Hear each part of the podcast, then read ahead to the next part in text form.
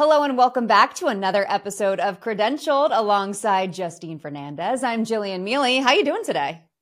I am good. I'm good. How are you, Jillian? I am great. And, you know, Justine, maybe you've heard a thing or two lately about, a certain NFL tight end, a certain pop star, world famous pop star.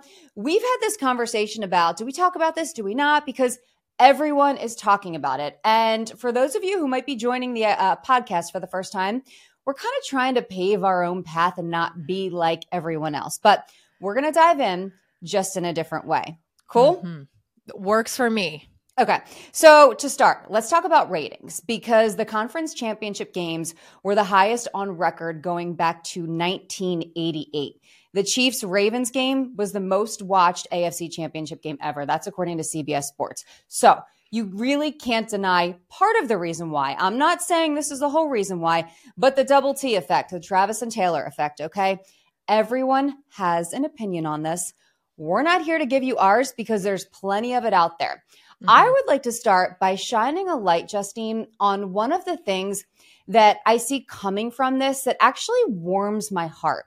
And it's this dad-daughter connection when it comes to football. Both of us have strong backgrounds when it comes to sports. And it just has sort of hit me in a way because I was reading a bunch of articles. There's one on the Washington Post right now. And it says, young Swifties are tuning into the NFL and their dads are loving it. And it has a quote from a father out there saying there isn't a better feeling, not because she's interested in football, but because she wants to spend time with me. Mm. I have an excuse to text her more, to call her more than I did in the past. Honestly, like I get chills hearing that because I know, especially at a certain age for girls, teenage years, things like that, that connection between dad and daughter can be a little tough to figure out, well, what do I talk to them about? What do I say? You and I have that sports background. How does that make you feel? It makes me feel good because I think I'm one of those people who shares a relationship around sports with my dad. That's what we text about as I'm learning and growing in the sports space. If I ever have a question, I'm probably texting my dad because he is just such a huge sports fan. And I think that's a big reason I ended up working in sports because I was around somebody who really loved it. And I kind of absorbed a lot of that just being around him.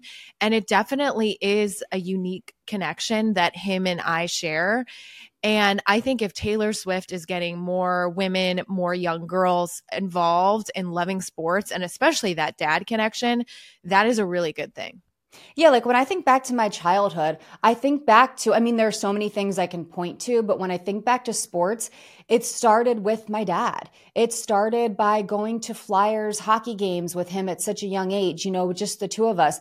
My dad coached my softball team when I was in grade school. And so having those memories and having that bond, even now as an adult, I golf primarily with my dad. And so I love that sports connection. And those are some of my favorite memories from my childhood that then carried over. And for both of us, we were fortunate enough to have them carry over into our careers. Mm-hmm. And we've been able to do some pretty cool things.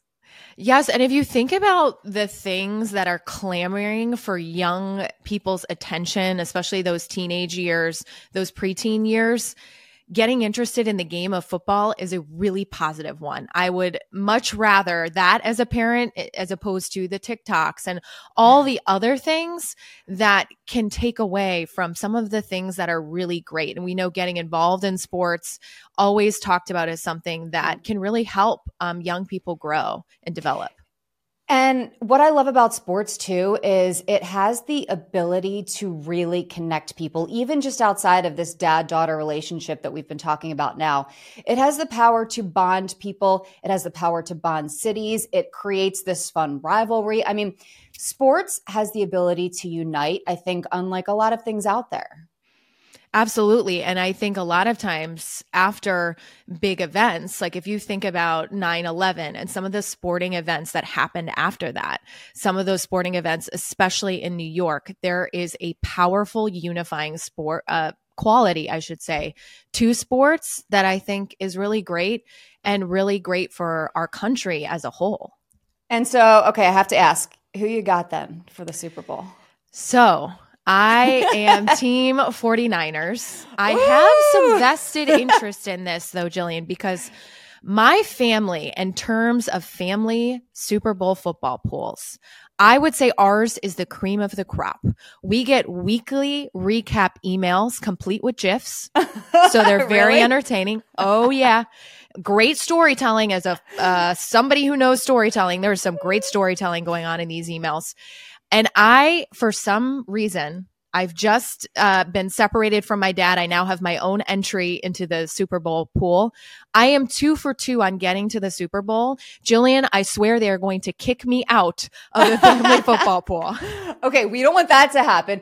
Do you win anything? Like what's on the line? There's a little bit of a wager on the line, but it's mostly about family bragging rights. Bragging rights, yeah. Exactly. And I have uncles and cousins who've been doing this for years. I think it goes back to the 80s or 90s, this football pool, and some of them have never made it. So I come in as a rookie here, 2 for 2 in at least getting to the Super Bowl, and I might be causing some trouble.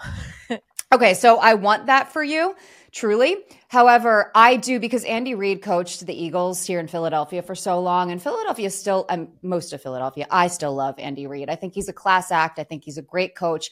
And yes, the Chiefs are now sort of, in my mind, in a way, it's hard to even say this, becoming the next Patriots, I feel like, because they've been so successful the last few years, right? Absolutely. So on one hand, I'm like, okay, let's like let someone else win. But on the other hand, I do love it for Andy Reid. So I feel like I got to go Chiefs on this one, even though I hate to go against you and your family pool. Hey, it's all good. It's a really interesting matchup because the Chiefs were so successful in the postseason. They didn't have as strong of a regular season. You also have Patrick Mahomes. We know he loves Travis Kelce. We just touched on him for another area of his life. But the thing with the 49ers is they've been successful all season long. And then they have this quarterback in Brock Purdy, Mr. Irrelevant. So there's a lot of interesting dynamics in this game. And I'm excited to see how it turns out. Because as we know, sometimes the team that is the hottest in the postseason actually is a team that wins. That's true. That's true. Okay. So when you look though about like the money aspect of the Super Bowl, it's crazy. There are so many prop bets out there just to get tickets. Like what would you spend money on if you were to spend money going to a game like this? It's insane. I mean, the amount that those tickets cost is a down payment for a house in some places. Maybe not in New York or Philadelphia or Chicago, that's for sure. Right. But in some places it's a down payment for a house. I would think, you know, if the Lions made it, I could see how a Lions fan, maybe been saving up for a long time, could spend that kind of money on a ticket. But it's insane. And they're saying the fact that it's in Vegas is having an effect here because they've looked at where tickets went. And there's also outside interest. So it's not just people interested in the Raiders in the regular season. It's folks who are visiting Vegas and tourists who want to go to a football game. And so the Vegas effect applies as well. Well, and it's also like, okay, a lot of people are like, hey, let's go make the weekend of it. Let's go to Vegas. Let's go have fun. It's a great destination to have a Super Bowl, I would think. Yes, and great weather. If you think about weather in the Midwest and the East Coast right now, that's not the worst destination. Yeah, I would agree. Okay, so I don't know, realistically, if the Eagles were in it, would I want to spend like $8,000 minimum for a ticket? I don't know that I'd want to spend all that money for a ticket. I'm perfectly fine watching it on my couch. If I were still in sports, because, you know, I used to cover sports for a living and had the opportunity to cover a Super Bowl, I would love that. It like shattered my heart that I didn't get to cover the Super Bowl that the Eagles won. It shattered, truly, like it still pains me to this day. I've covered 2 World Series. I've covered many other sporting events, but the Super Bowl is the one thing I haven't gotten a chance to cover. And I just think it would be such a remarkable, just like lifetime experience to be able to be there. Absolutely. It's considered like one of the pinnacle, like the Super Bowl, the Olympics. If you get to cover that, it's what journalists, when you get into this field in sports, you put on very high on the wish list. I have not gotten to cover a Super Bowl either. And I think there's a lot that goes into those big events. I've covered NBA draft. I've covered all-star games. I've covered Final Fours 3 years in a row. And the stakes are elevated. There is a lot of attention on those games. Yeah. So what is your favorite sports memory that you've covered? That's tough. It's a tough because call. Yeah, I would say the Final Fours I went to were amazing experiences. Unfortunately, the team I was there to cover did not advance. So there's that bittersweet moment after they've lost that game where you have to go in and have really honest and humble conversations and respectful conversations. It's a really hard line, I think, to balance because these are players that you feel invested in. You've covered them all season. And they've just lost the biggest game of their life. So bittersweet end, but amazing experience to cover it. I would have to say that my favorite event was actually the MLB All-Star Game. Oh. And here's why. Everybody's happy. No one's upset that they've lost. It's an all-star game, right? They want to talk to you. Exactly. It's the best of the best, or the most popular players are all there. And it's just a really uplifting event. It's one of those events that I think lifts the entire league, and people look forward to it. It's entertaining, and I really enjoyed it. You get to see some of the greats all there, and the whole baseball world is there. And it was just a really nice event to cover. And you get to showcase all your hard work that you've put in this very, very long baseball season. You get to take a break, and you get to be honored for what you've done so far that season. No, I think that's great. I think mine might have to be at least the one that's sort of at the forefront of my brain right now. It's bittersweet. It's very bittersweet. I'll preface it by saying that. And anybody who's from Philadelphia or who's a Phillies fan listening, I apologize in advance. But I did have the opportunity just a few years ago to cover the Phillies in the World Series with the Houston Astros. And I mean, it was – I know. It was heartbreaking. I mean, it was so exciting to start covering, you know, to cover the playoffs and to cover their run, right? And the first few games of the series, you know, you have all this momentum and you have all this excitement, and it's like, oh my gosh, are they going to be able to do it this year? Because it's that way in Philadelphia. Like, we get so close every year, it seems like, for some of our teams, and then they fall apart. But going back to Houston for games 6 and 7, knowing that, like, the momentum was lost and that they just weren't in it like they were, it was so hard going back to Houston. So I say it's at the forefront of my memory because that feeling at the very beginning, that excitement, like, I can't even imagine what that's like to be the ones playing in those moments, but also to be the ones, like, you feel as a fan and you feel covering those, you feel that momentum shift, right? Oh, absolutely. I wonder what that feels like for the athletes, because when that momentum shift is so palpable to everyone else watching, it has to be even more intense to them. Absolutely. And we just saw that in how the 49ers won that game. That is a momentum shift in action. It is so powerful. And I know, especially if you think about baseball and the World Series and how that postseason is set up, because here's the thing about baseball that I learned in covering it. It is a long season. It is a long game. Okay. Yes. And it's also long series. So you're not in a city for a couple days for a game. And this goes for the regular season too. You're there for several days. So sustaining that energy, that momentum is such a big piece of it. And as the person covering it too. Well, right. That's what I was going to say. It was exhausting. I'm not complaining here. It was an amazing piece of my story in broadcasting to cover these events, but I can't, like, from the player's perspective, I can't even imagine, because you've got, you know, 2 games in Philly and then you're going for 2 games in Houston, or, you know, and you're traveling back and forth across the country, expected to be able to keep that energy up, to keep your strength going. As a reporter covering it, I was like, I need to sleep. Like, I need a minute to breathe here. And I'm not even the one in the game. 100%. And getaway day is a classic thing in baseball where all of a sudden all week you're playing night games, and then on Sunday they play a day game. Your brain, your body is not ready to wake up. I can speak as the journalist, and I'm not even in the game. Exactly. And then after that, you go fly somewhere else. And sometimes on some of these trips, you're not getting in, or you might be flying after a night game. You're not getting in till 1, 2 in the morning. So the wear and tear, I think, on these athletes and what they're able to do, if you take a step back, and we get to see a little bit more of it than the average person, is really remarkable. Yeah, I give them a lot of credit. I mean, they've got that pressure. They've got the questions from the media. They've got the fans. You know, it's a lot. I can't even imagine the pressure, but I give them a lot of credit. Wait, question for you. So what's your favorite sport then? Like overall, do you have a favorite sport to either cover or a favorite sport to watch? And I guess I preface that by saying on TV or in person. I do like the NFL and college football on TV. Mm-hmm. I feel like I get a lot more. Now, I love going to an in-person game. Do not get me wrong. Like, not going to turn it down.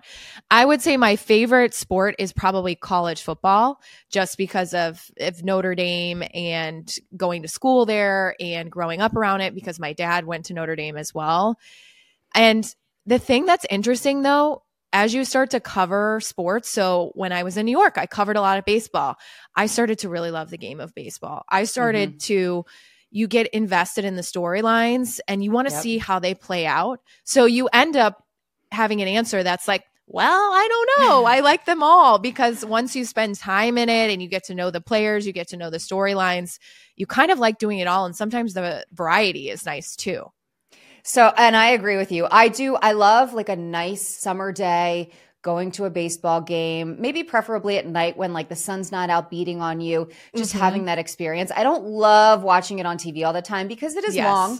It's so much more exciting in person with the weather and the atmosphere with a group of friends or your family. I love football any way, shape, or form. It's I think hands down my favorite sport. I love football. To watch it on TV, I can't wait. I love watching it in person. I just love everything about it. Basketball, I could go either way. I like going to the games. I like watching it on TV. Hockey, I don't watch on TV. I love going to hockey games. I don't really go to many, but I think they're so exciting in person. Like, it's just such an intense sport, and I grew up watching it. So for me, I think that's probably one of my favorite, aside from football, to be at, like, in person. I think tennis is a really good spectator sport. Good one. It's more relaxing. It's not as high energy as hockey, but on a night, I used to go to the U.S. Open because I was in New York, but on a nice summer day, get to relax, have a cool, refreshing drink. It's similar to baseball in that it's a really nice spectator sport that you get a social aspect out of it. Okay, so if you could cover like your dream sports event that you could cover as a journalist, do you know what that would be? I'm throwing a curveball. I'm gonna share. This is one not talked about. I love the NFL draft. It is one of my favorite sporting in quotations, because it's technically not a sporting event. But here's what I love about it: we get to see all of the hard work that these college athletes have put in throughout their careers come to life in this very incredible moment. And also, it's unpredictable. So you think a team is going to go one way, but they may not. And then you see what they do, and you can kind of start to hypothesize, what is this team and approach that they're starting to build? And fans get so excited to see their teams and who they're going to recruit. I find it to be one of my favorite events of the year, and I've been lucky that I've gotten to cover it a couple times in studio, where we're kind of breaking down the picks and what it means, and I've really enjoyed it.